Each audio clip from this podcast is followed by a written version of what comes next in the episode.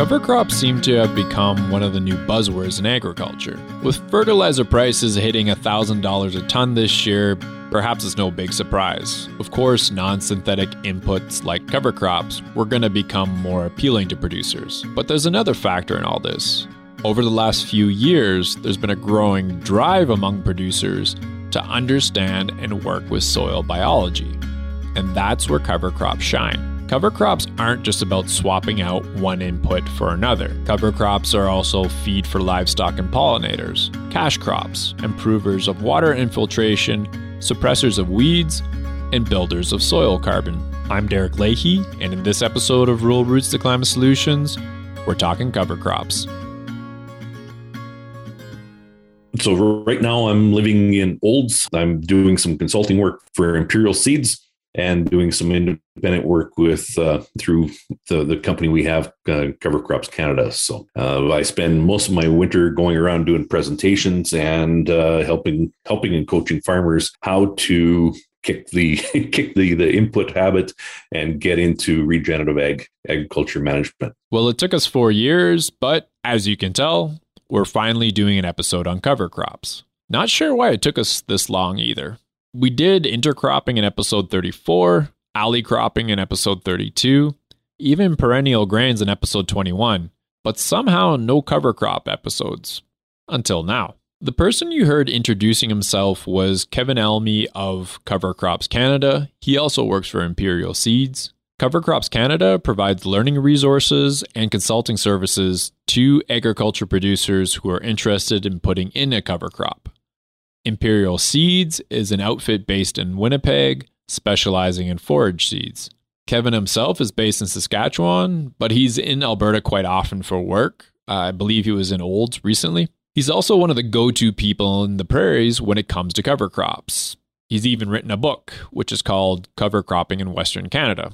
So I thought maybe we could start with a simple yet very important question, and it's a question most of us are probably too embarrassed to ask what is a cover crop exactly?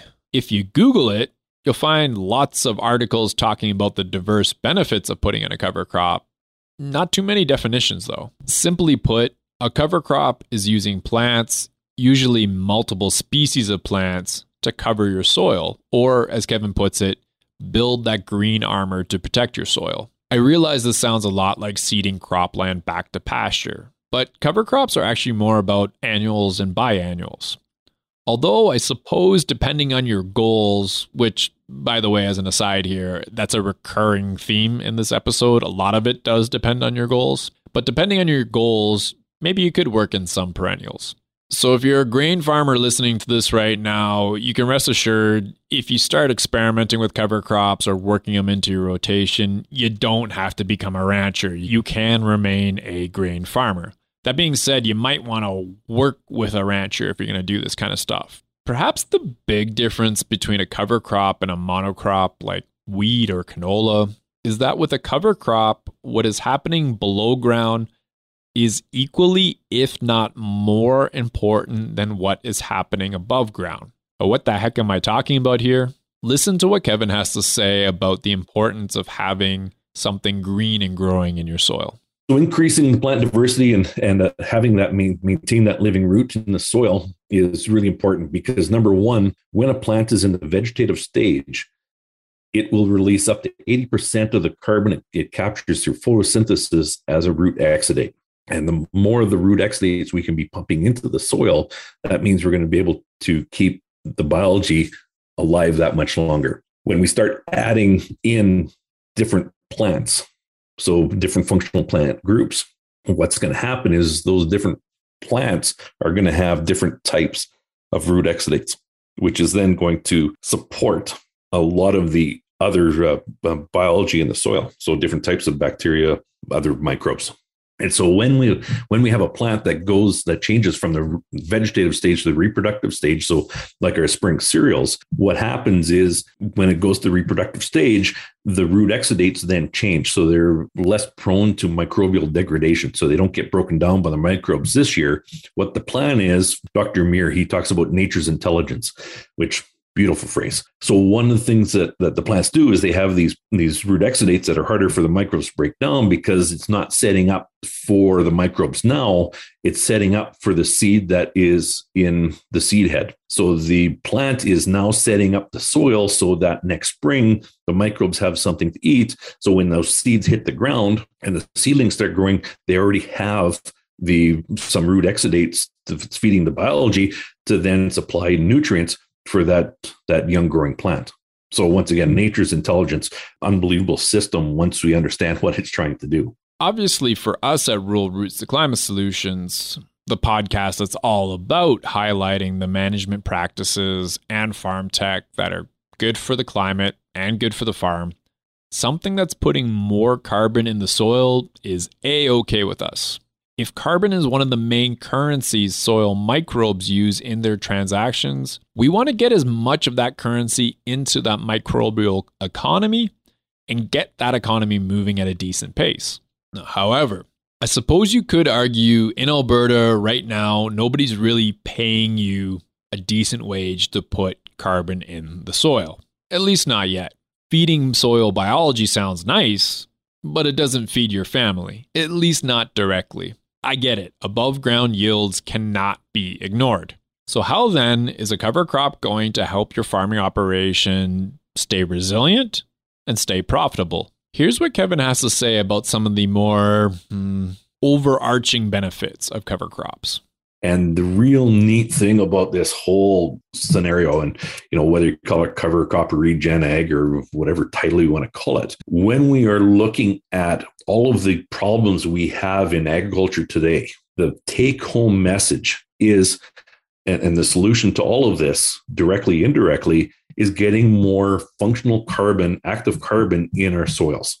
When we get functional carbon in our soils, our problems disappear it's intimidating. Like I said, the first step is the scariest because where do I start? But if you have that green growing plant in the vegetative stage for as many days as you can, and that's the only thing that you do, and you don't have livestock and you're not short circuiting the, the, the system, we're better off. So at the end of the day? But at the end of the day, what we want to do, and what I do is I'm thinking both above ground and below ground. I want to be able to have this diversity, fill up that whole canopy above ground. And when, when i'm looking at below ground i want to be thinking about you know which ones are tap roots which ones are fibrous which ones are the warm season species cool season species the annuals biennials because that's all going to be accelerating how we build soil. Have i sold you on cover crops yet? Huh. Still skeptical eh? Well good thing we've got a solid 50 minutes of kevin explaining cover crops coming your way the presentation by Kevin you're about to hear was a webinar he did for us back in April of this year. In this episode, you're going to hear the presentation only, not the Q&A. And if you're curious, we got so many great questions during the Q&A. The uh, webinar went from what was supposed to be an hour-long webinar to a 2-hour webinar. If you actually want to watch the webinar recording and listen to the Q&A, I highly recommend going to our YouTube channel.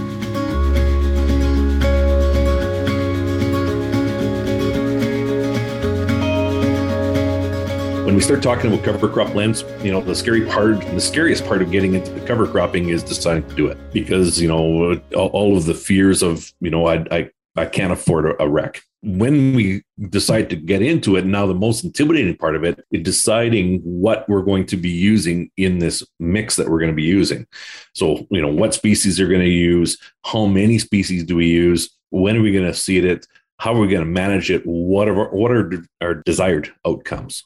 So the first step that we need to do is set goals. And as a farmer, I hate setting goals because if we're looking at production goals, Mother Nature is going to have one of the largest influences on what our yields are going to be.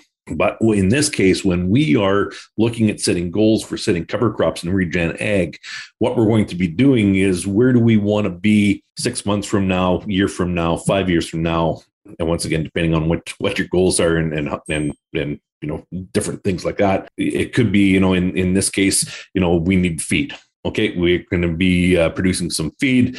Are we going to hay it? Are we going to silage it? Are we going to graze it? If we're grazing it are we continuous grazing rotation grazing or stockpile grazing? If we're going to be looking at soil improvement goals, so are we looking at water infiltration, erosion control, weed suppression? Are we looking at improving our nutrient cycling or building organic matter? When we start looking at this, now what we need to take into account is what are we dealing with? What's our natural resource inventory? So, what kind of soil texture or textures are we dealing with on that field or, or your farm? Is there any uh, salinity concerns, topography, uh, like, are we dealing with flat land, low land, uh, steeply sloped, erodible?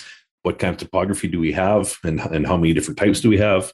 What kind of vegetation is growing on there right now? And then the natural and man-made features. So, do we have a uh, a, rocky uh, ridge that we have to worry about or trying to manage, or do we have a, a railway rail line going across through through one of the quarters?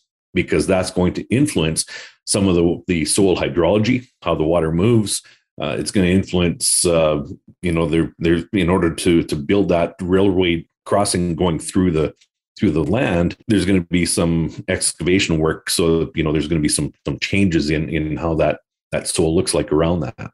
And then the other one that's really important is what plants or what weeds are growing. There's a book that I highly recommend for people to buy and it is you can get it through Acres USA, and it is When Weeds Talk by J. L. McCaman. That book is it's a nice it's about 25 bucks us so relatively cheap.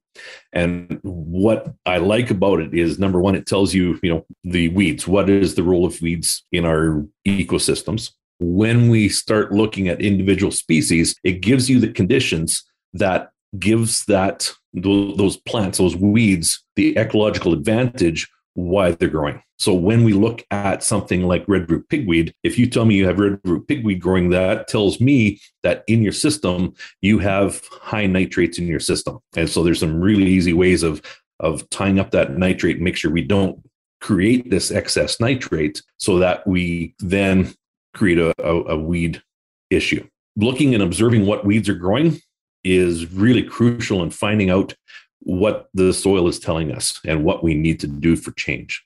When we start looking at the logistics, when we seeding? How are you seeding? So we're going to be doing some broadcasting or are we looking at drilling it in? When you're seeding, so are we looking at, you know, early spring, late spring, into the summer, into the fall, or dormant seeding in the fall? Uh, what is the season forecast? Uh, another really important thing.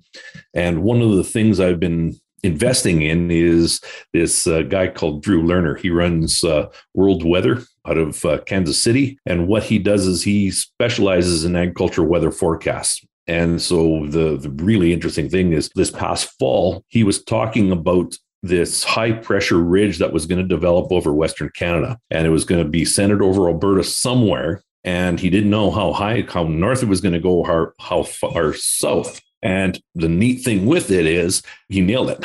And so when you're going through and, and with the weather systems, um, most of the weather we get are either from the Alaska lows or they come from Vancouver or they come from California. So these Colorado Clippers. And with that high pressure system going over Alberta, most of the systems he said from Alaska are going to go up over north of into in through the Peace over northern Saskatchewan, then come back on the backside over eastern Saskatchewan, and that's where all the snow is going to be dumped. And if you know anybody in eastern Saskatchewan, there's a lot of snow there. And then this this clipper that's coming in from California now, hitting hitting southern uh, Manitoba. Once again, it, it dipped below this this high tref- pressure trough, and uh, is currently hitting hitting Winnipeg. And he was talking about all this stuff in October. I find he's a really good resource for for helping uh, identify what the the trends in the weather are going to be. So the other thing we want to know about the cover crop is how are we planning on terminating this this blend. So are we looking at doing cultivation? Are we looking at herbicide? Are we grazing it? Do we want the frost to take it out at the first frost? Do we want that to be green right up until the snow flies, or do we want it to overwinter? So those are the you know some of the options we have. This is our high tech zero till drill that we were using on the farm. So it's a 1986 Bourgault 8800 air seeder. You know, most of the time I was using one and three quarter inch hole openers. It was getting the job done. So, do you need to go and get a disc drill? It gives you more options. But if you have something like this, you just need to know the what your limitations of that equipment is. So if I went in and used a sweep or a, a spoon that was pointing forward on the C shank on this drill, what would happen is all of that residue would start wrapping around it.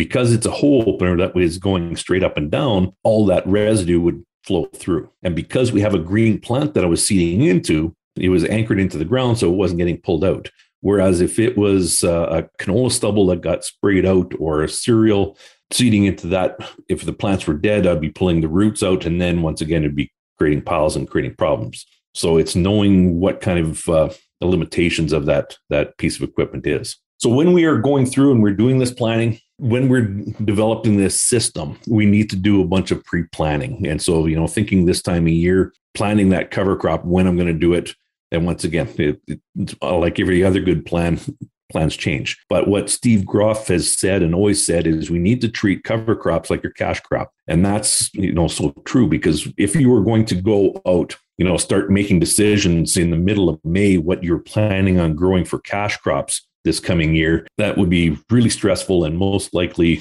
there'd be a lot of negative issues that were, were going to be happening. So having a plan in place beforehand makes you know the the success rate way higher on these cover crops. And the other thing is making sure that you have good resources to lean back on. So if you have a, a mentor of someone that is already doing cover cropping, it makes life so much easier. So that this way you can say, hey, how are you doing this?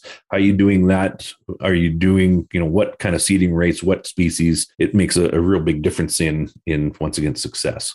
So, step one with a cover crop is setting goals, which is probably going to be the hardest step, if not the most time consuming step. But it is the step you're going to want to take your time to do right. Those goals give you a handy framework you can use to plug everything else in later on. Kevin Elmy dropped a few names there. He does that a lot in this episode. Uh, he's one of those guys who seems like he reads tons of books. But Drew Lerner is an agriculture meteorologist and the founder of World Weather Inc. in Kansas. He actually presented to the Saskatchewan Wheat Development Commission back in February. And this is the interesting thing. Back in February, he called for precipitation to hit the prairies after seeding, so from June onwards, which pretty much what happened in the end. Steve Groff, so that guy who said you need to treat a cover crop like a cash crop, is an agriculture producer in Pennsylvania and a big supporter of cover crops and regenerative agriculture. He has a book, and the title of that book is The Future Proof Farm. Up next, Kevin gets into the principles he uses when it comes to cover crops and explains step number two understanding the functions of the plant groups you could have in a cover crop. So once we have our goal set, now we can start talking about species that we're going to be planning on using. And once again, these species, when we start selecting them, we're going to be basing the species selection on our goals, our climate, our logistics, and crop crop rotation. All of those will influence which species we we want to use and which ones we do not want to use at the end of the day, what we're looking for when we're using these cover crops in, a, in our rotation and in our, in our management is number one, we want to increase our plant diversity that we're, we're growing on the land. Number two, we want to well, we want to make sure that we, we have a green growing plant in the vegetative stage throughout that whole growing season. We want to reduce the amount of tillage we use. We want to reduce the amount of synthetics. And if possible, incorporate livestock, get those livestock out on the land. And those are the core soil health principles that I go on. You'll see in in some of these soil health principles, you'll see about uh, you know uh, maintaining soil armor. And I use the soil armor between the, the green growing plant and reducing tillage. If we're reducing of tillage, we're going to have more straw laying on the surface and having that green plant. Now we have a, a green armor on top of that soil those are the keys that I go on. And it, it's really interesting how the, the, the more of those you incorporate, how that soil then positively responds to it. In this picture, there's a, a bison producer up in the, the north of, of Lloydminster. I did up two blends for him about eight years ago. And he said, okay, I got six acres and show me what cover crops can do. He said, be under 75 bucks an acre but let's see what happens. So this picture was taken uh, in the end of June, end of July, and it was extremely hard to walk through.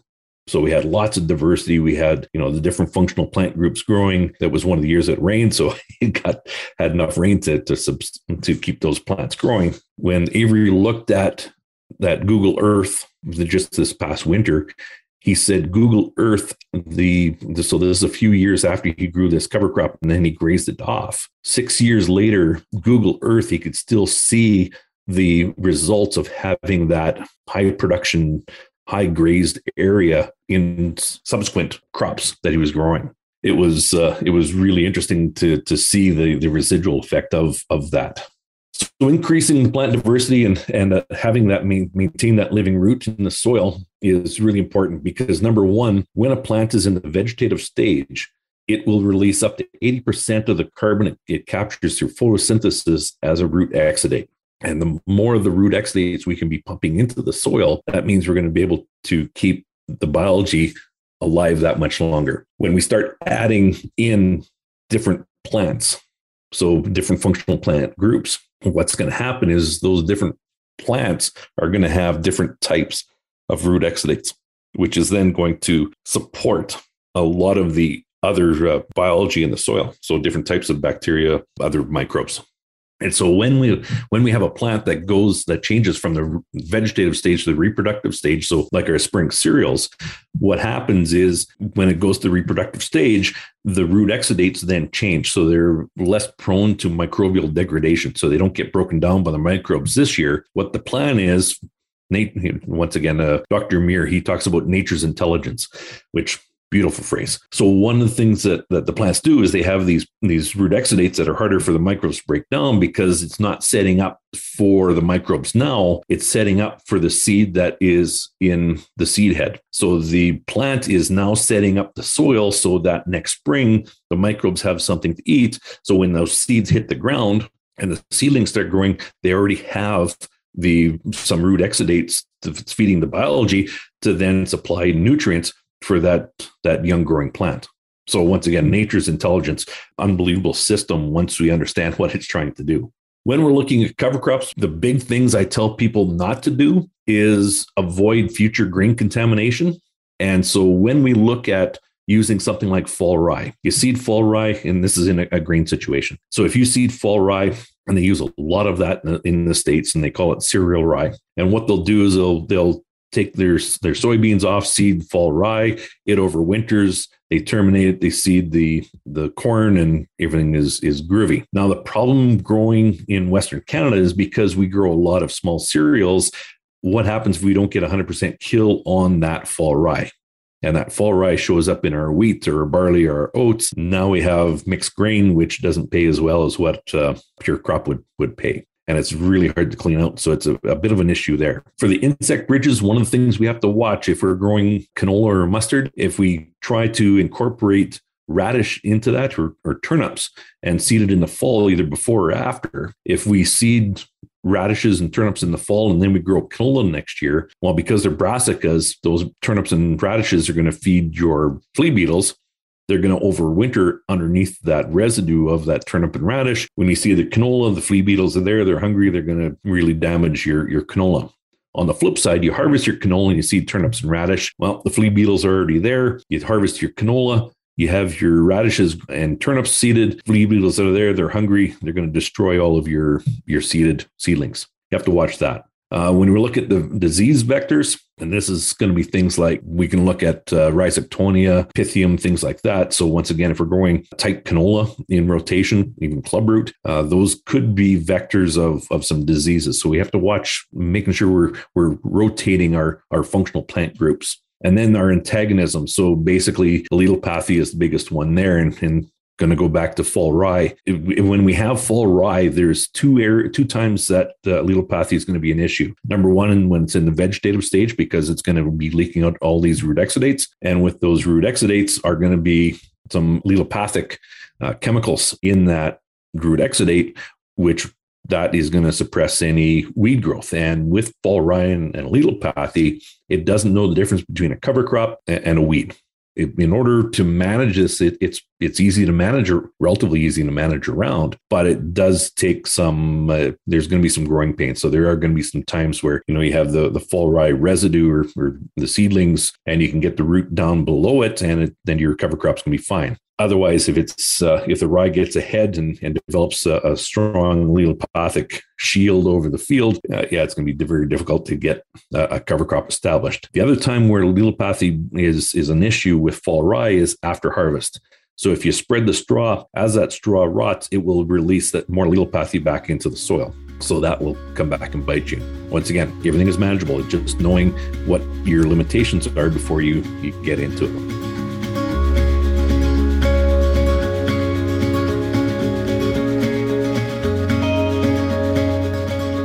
Now, when we start talking about the diversity of, of microbes, uh, Dr. Christine Jones, she has a couple of wonderful YouTube uh, videos where she talks about microbe quorums and what she has found, and, and it's been replicated through, you know, the Chinook, Chinook Applied Research Association with Dr. Zavala and, you know, m- many producers, is that when we grow these cover crops and we have one or two species in it, it's they, they work. They're, it's okay. Where we really start seeing the magic is when we start seeing six, eight, nine, ten different species of different functional plant groups growing at the same time this is really when the magic really starts happening. And once again, it's you know I've I've seen um, some blends that where people are putting in 40 species.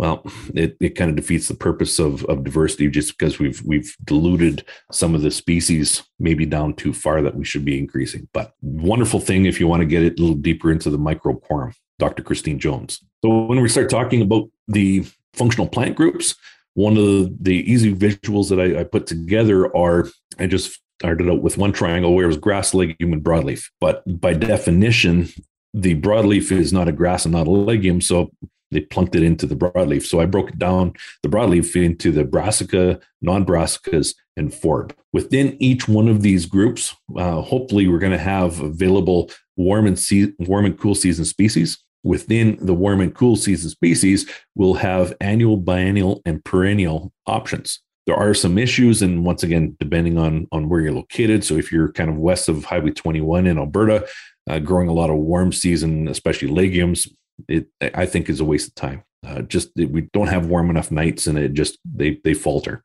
So, and, and you know, going for the warm season brassica, they, they just aren't there or a perennial brassica. They, they just, it isn't there. We want to have is, you know, within the grasses to have, uh, you know, warm and, warm and cool season species. Absolutely. But then it's, you know, developing these blends to know when to use warm season, when to use cool season, when we're doing blends with both. How does that work? So, with the cover crop blends, we're going to go through these functional plant groups. So, with grasses, the the key role to grasses is biomass. This is where the you know top growth. This is where we get our tons from our grazing days, and they will have as a rule, a very fibrous root system, so very e- expansive. We have lots of choices within this group, both warm and cool season species, annuals, biennials, and perennials.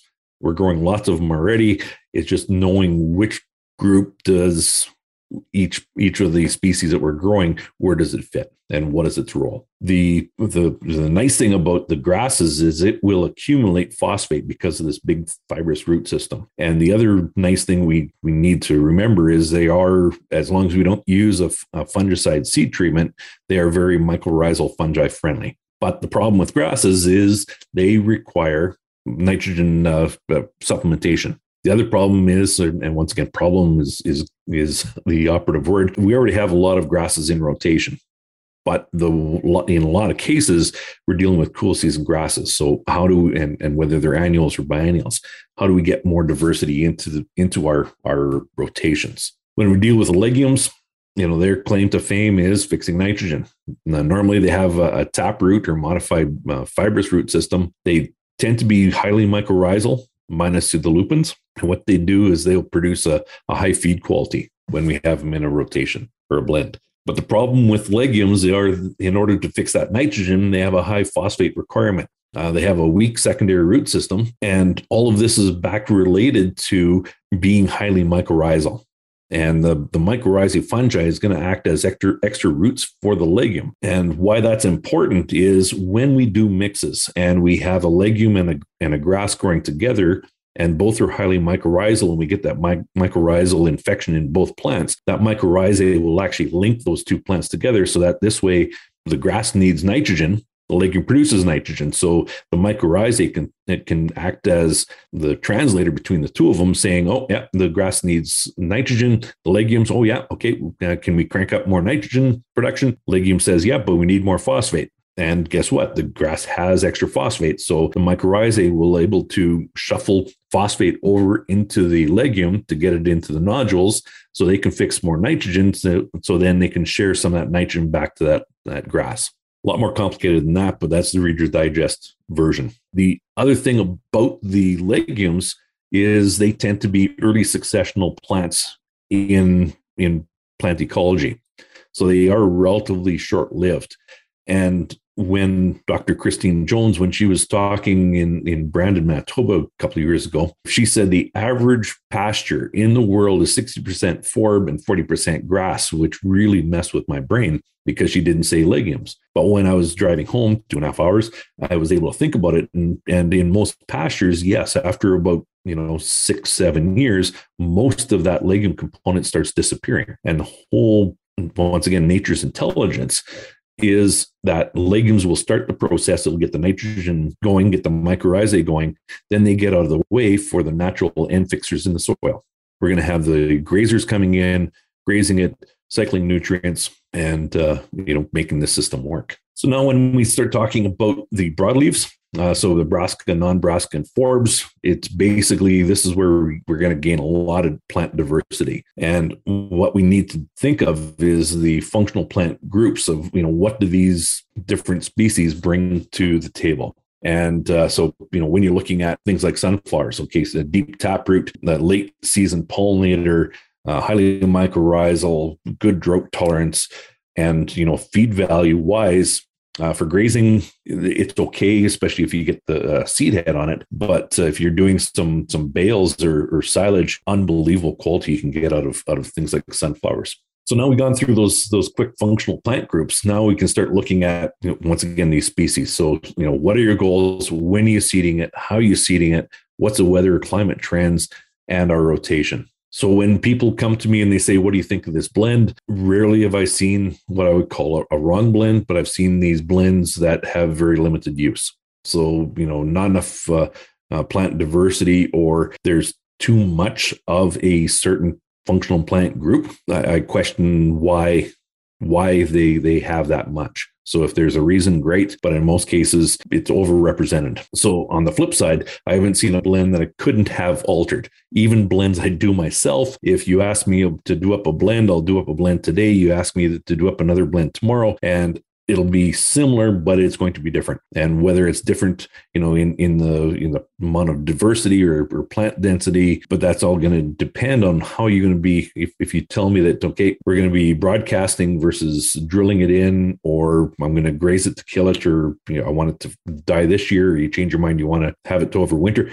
All of those things playing uh, into account of, of how we're going to be managing this. One of the really interesting uh, trials that Jay Fuhr did at uh, the Menoken Farms down at Bismarck is he went out to a cover crop blend and he grabbed these different species and he ripped the plants off at the soil surface, bounced it on his finger, and he, he cut it there. And the reason why balancing on the finger is important because that is 50% of the weight. So 50% is in the top and the 50% below. When you look at where that is, if you're looking at a typical grass plant, it's going to be about uh, one third is the bottom and two thirds is going to be top because you don't have as much lignin. So when you look at these numbers and you look at the top half of the plant versus the bottom half of the plant, in a lot of cases, you're your protein is higher and relative feed value is better, your TDN is better. So when we are looking at managing grazing or even cutting for hay, the more residue we leave on the bottom of the plant, the better off the animals are going to be. We're leaving some soil armor there. We're managing our system a lot better. And so when we're going through and you know looking for maximum tons, at what expense is that? So when we're shaving the ground and getting all of that annual ryegrass, well, the relative feed value is the same, but our protein is significantly lower. So if we just cut that a little bit higher, we're leaving some of the, you know, your, your nitrates, your sulfates, your higher lignin, all of that stuff in the field to feed the soil biology. And we're dealing with a, a higher feed quality. With that higher feed quality, it's way easier to then you know cool it down with a little bit of straw or, or roughage slough hay or something like that so it's a real neat uh, description of how the, the the the feed values are way higher in the top than the bottom that's another thing you might want to keep in mind when you're making your decisions around cover crop blends. What's your management plan for all this? which I'm going to go ahead and call step number three in our very basic cover crops planning guide that we're cobbling together in this episode. One thing I do wonder, and I wish I had Kevin here right now so I could ask him about this, but I do wonder if you can let the blend determine how you'll manage it. Or do you have to hammer out that management plan first, then you go out there and select your blend? I'm going to steal a line from Kevin here and say it depends on your goals and likely the equipment and livestock you have access to. Quick reminder as to who Jay Fuhr is, because this isn't the first time his name has come up on this podcast. He's a soil health expert with the Natural Resources Conservation Service, which is part of the USDA. He's based in North Dakota. If you Google his name, you'll find a bunch of soil health talks he's given over the years.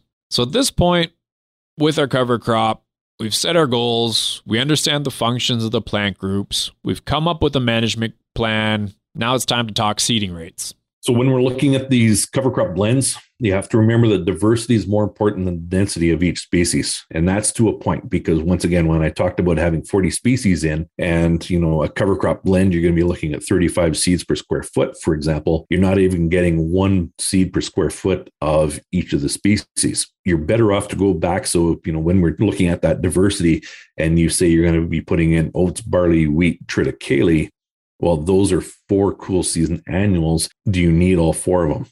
Or is it better to focus in on two of those and simplifying it somewhat? The other thing we have to remember is that soil and the climate only support so many plants per square foot. So, you know, going at uh, 60 seeds per square foot, unless you're in the, the, the Westlock area or something with real good fertility, uh, good rain, maybe, you know, cutting it back and being in that 45 to 50 range. Whereas if you're out in, uh, in seven persons being in that 25 is maybe going to be more realistic the the quick rule of thumb when we're doing these mixes whatever you use as your your main species in your mix what you want to do. So, for if you're seeding oats and you're aiming for 30 seeds per square foot, what you want to do is if you're using oats as the main, look at about 120% of that monoculture total. So, if 30 30 seeds per square foot, 120% of that is is 36. Maybe cut the oats back a little bit and add add this diversity.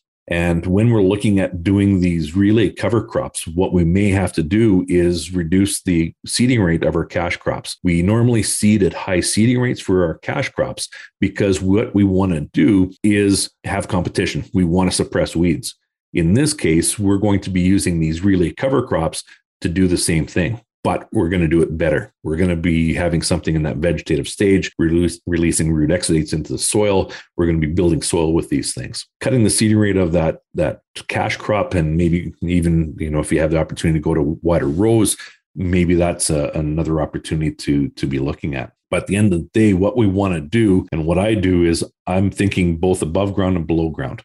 I want to be able to have this diversity fill up that whole canopy above ground. And when, when I'm looking at below ground, I want to be thinking about, you know, which ones are tap roots, which ones are fibrous, which ones are the warm season species, cool season species, the annuals, biennials, because that's all going to be accelerating how we build soil. Now there's some really neat graphics out there on the internet where they'll give you some some suggestions on how these these roots are supposed to grow. And when we start looking at hard pans and tough soils, they're not going to be ideal picture perfect. But what we can do is this is where we want to be. These are the species we want. So, you know, if we have this hard pan and, you know, if we have these biennials growing, the first year it may be just sitting on top of that hard pan. But when we actually get some moisture into them, because in North America, we have these two to one swelling clays, as soon as they get some moisture, we'll be able to get that biennial through that hard pan and we can once again start fixing these soils. The other thing when when when we're looking at these blends, you know, we want to think of these plant tolerances. So which species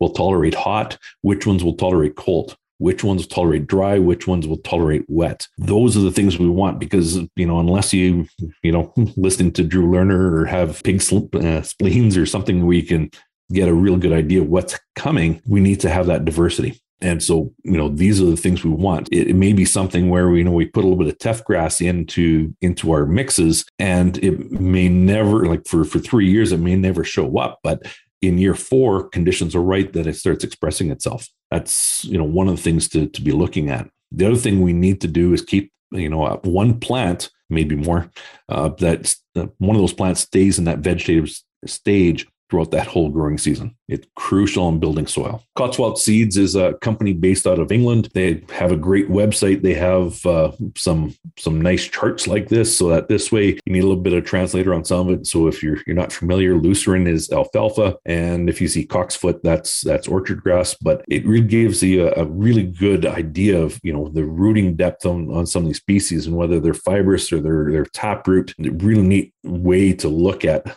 you know, above ground, below ground. Cotswold Seeds, which is spelled C O T S W O L D, does have a great website.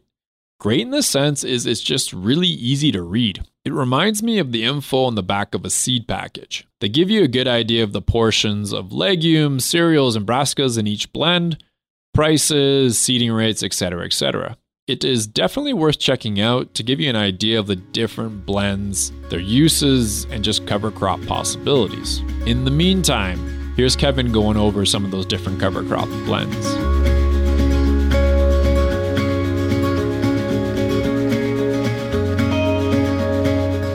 So we'll go through a couple scenarios. Uh, these scenarios are, are a couple years old, so the, the pricing is a little different, but again, gives you an idea of, of how my brain kind of works when we're doing blends. So in scenario number one, we have a 100 acre field, heavy textured uh, soil, moisture is good. We have uh, we want to see a full season cover crop seeded in late spring. What our goal is, we want to cut this for hay, and then we're going to do some fall grazing. And what our problems are are slow water infiltration. We need hay we need some fall grazing. We want to build organic matter and we want to terminate when it freeze at freeze up. So in this case, we have some Italian ryegrass, we have some Japanese millet, we have some Berseem clover, Persian clover, sunflowers, phacelia, and some turnip rape. And one of the things that my philosophy is is when we're using these brassicas, especially when there's you know brassicas in the area or in your rotation, we don't need much. So just that that 0.2 pounds an acre is enough for you know in this case when we're dealing with uh, with a hay, you get too high and then the, the dry down is just, it just takes too long. So something like that. So when we start looking at functionality of this blend, you put this into that triangle. So the Italian ryegrass is a cool season biennial. Your Japanese millet's a warm season annual. Your oats, I forgot down the bottom, we put in 30 pounds of oats. So your oats are a cool season annual. Your Berseem clover is a cool season annual. Your Persian clover is a cool season annual. Sunflowers are warm season annual. In your non-brassicas, in your brassicas, here's your turnip rape, and in your forbs, here's your phacelia. Fairly well diverse first blend. We got it. We have every functional plant group kind of uh, represented. In scenario two, what we're going to do, so it's the same scenario. So 100 acres, heavy texture, good moisture, full season cover crop. Now, what we're going to do is we're going to have this over winter. So we're going to do a cut of hay. We're going to get some grazing in the fall with the option of doing some spring grazing. And same same issues: slow water infiltration, need hay, fall grazing, building organic matter. So in this case, instead of just using Italian ryegrass, we're going to throw some Festulolium in. So Festulolium is a hybrid between fescue and ryegrass. So keep some Japanese millet in, Berseem clover, Persian clover, but now we're going to throw in some sweet clover. So it's a biennial. Uh, still that turnip rape, but now we're going to throw in some chicory, which is another biennial type of, of plant. And instead of just going with oats, we're going to throw in some winter triticale. So now we have enough of those species in that are going to overwinter to give us uh, some potential, some spring production, or if nothing else, have a living root in the spring so that this way we're going to, you know, get rid of any huge concerns of, of spring, spring or winter erosion or anything like that. So options once again, when we look at this, when we look at the functional plant groups, so our Italian ryegrass is that cool season biennial. Now the Festulolium is a cool season perennial. Japanese millet still in there. Oats, winter triticale is a cool season biennial. Look at the legumes. So the sweet clover is what we added. So cool season biennial. And uh, the other change is the chicory. So we added a warm season biennial into the forbs. So once again, just that next step in, in our diversity. Uh, scenario three, so 100 acres, but now we're going to go to a sand with fair moisture, uh, still looking at cutting and grazing and having something over winter. So the biggest thing you'll see with this blend is we're still using the same species, but we're cutting back the number of seeds per square foot. Because when we start looking at the ability of that soil to maintain the number of plants growing, we're not going to be able to maintain those the same number of plants. In the drier parts of the province on poorer soils we just kind of ease back on on the number of uh, seeds per square foot so in this case, uh, serial number or scenario number four, uh, this is going to be a, a, cash cropping situation where you know we have some problems, you know, seeding any cereal or broadleaf. We have loam, fair moisture, full season relay cover crop, uh, spring seeded, and we want to reduce weeds and improve water infiltration. So we have slow water infiltration, but there's no livestock. We want to build organic matter, but we want to terminate it when at uh, at freeze up. So in this case, we'll use in with, in this case, spring triticale, and it can be replaced with any other cereal. So we'll put in some Italian ryegrass and subterranean clover. So the Italian ryegrass, because it's a biennial with poor winter hardiness, it will stay in the vegetative stage right up until the snow flies and will winter kill. Subterranean clover is an annual, late maturing annual clover. I've yet to see it do uh, any seed production in in Saskatchewan in the years that I've been using it. So it will grow, you know, two two to four centimeters tall, and it kind of rosettes out. It'll grow underneath your your spring cereal, and it'll be there. It'll be fixing nitrogen, building mycorrhizae, good taproot, so it'll help with uh, water infiltration, and once again, be green right up until the snow flies. So it's a low maintenance, easy type of of uh, relay cover crop to use in most blends. Once again, you don't see the amount of diversity in this, but it sure is better than just growing just one monoculture of, of spring uh, a spring annual. So this relay cover crop that I was I was mentioned earlier is uh, growing a cover crop underneath your cash crop or your your your green feed or whatever your your main crop, so that when you harvest that main crop, that relay cover crop will continue growing. And so this can be seeded at the same time as your as your main crop, or if you're you're still using herbicides after your herbicide application, seed that uh, relay cover crop so that this way it, will hopefully establish underneath your cash crop so that when you harvest it you'll have something nice and green like what's what's in this picture. And so once again the question is do you want it to freeze uh, and terminate on that first frost or do you want it to continue growing right up until freeze up or do you want it to have it over winter and be there next year the, the, the right answer is going to be within what your goals are so when we're growing these oil seeds and, and cereals, so this Italian ryegrass, uh, this is what it looks like in in the in the fall. So this picture was taken in October. So it's just a you know a vegetative plant, and when a plant is green and it's capturing sunlight, it keeps continually pushing root exudates into the soil. When that starts happening, we start building soil because our spring cereals only have those root exudates in the soil when it's in that vegetative stage. So will only happen, uh, and, and, we're feeding that soil for somewhere between 30 and, and 45 days. Whereas we have something green, Dr. Kris Nichols, her challenge for Western Canadian farmers, it's to have something green in our on our land for somewhere between 240 and 260 days, which is really, really possible just by using stuff like this. If you are using, um, you know, growing a, a, a, wheat and you don't want to use Italian ryegrass, you could use something like winter wheat and once again just you know 10 pounds an acre but then you have to watch because it will overwinter and then you you, really have to manage it so that you we don't have any number one uh, volunteer issues so that this it doesn't go to seed on you in, in your oats or wheat if you're if you're going for for those markets. And uh, if you are going back to wheat again um, there could be some some disease issues that you'll be continuing on in in year two. So the the other option you can do is you can seed some of these these low growing clovers. You can seed those extremely early in the spring so that what you're doing or you know, even into the frost. So you can go out and you can see these clovers they're going to germinate they're going to start growing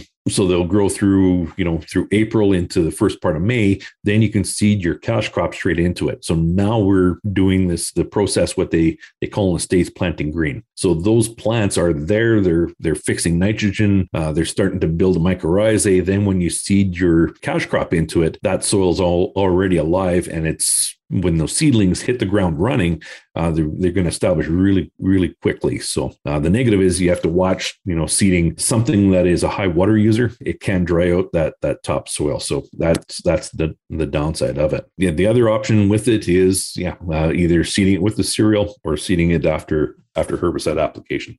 Dr. Kris Nichols is a name that comes up a lot in this podcast. Now, Dr. Nichols is a soil microbiologist from the States, but she's been based in Alberta for the last couple years. She's also in that documentary about regenerative agriculture, which is called Kiss the Ground. It came out in 2020. The challenge to producers from Dr. Nichols that Kevin talked about there, it's actually covered in episode 20 of our podcast. It's called The Brown Revolution, and it's with, you guessed it, Dr. Nichols. Uh, Kevin mentioned relay crops when he went over those scenarios. Relay cropping is when you seed two or more crops together with the plan to harvest one earlier than the other. So, the idea with all this is once you've harvested that faster growing crop, the baton, so to speak, is passed on to the slower growing crop, which can then really take off now because it has access to all the sunlight in the world. We talk about relay cropping, over yielding, land equivalency ratios, in our episode about intercropping, which is episode 34. Final words of this episode are going to go to Kevin. He actually makes two separate points towards the very end that I think are a really nice way to wrap this one up.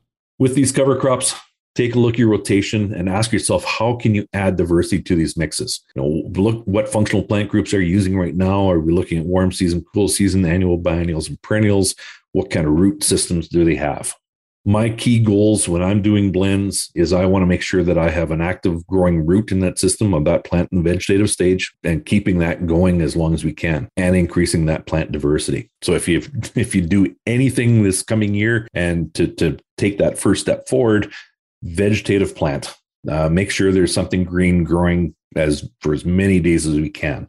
And once again, Dr. Kris Nichols, she said the importance of it is as we build soil structure through the growing season, we need to have something green, a carbon input late in the season, because the microbes will then, as the soil starts cooling, will start weatherproofing their their homes, their, their soil aggregates. When they have this waterproofing around the soil aggregates, as we go through winter and in the spring, when we get that the spring runoff, that because we've waterproofed it, now we're going to retain a lot of that that soil aggregate going into spring. If we don't, if we do what we have been, what'll happen is those aggregates we built all summer will fall apart in the spring. They'll slake. So it's really important to you know when we're building these houses no sense knocking it down every year. Let's keep building onto it so when we're going through this and and uh, as you start getting into regen ag and, and using cover crops and all the other the, the tools we have within regen ag don't worry about criticism from people you wouldn't seek advice from. So that when the fertilizer dealer is telling you that this doesn't work and uh, it's it's dumb and it's going to fail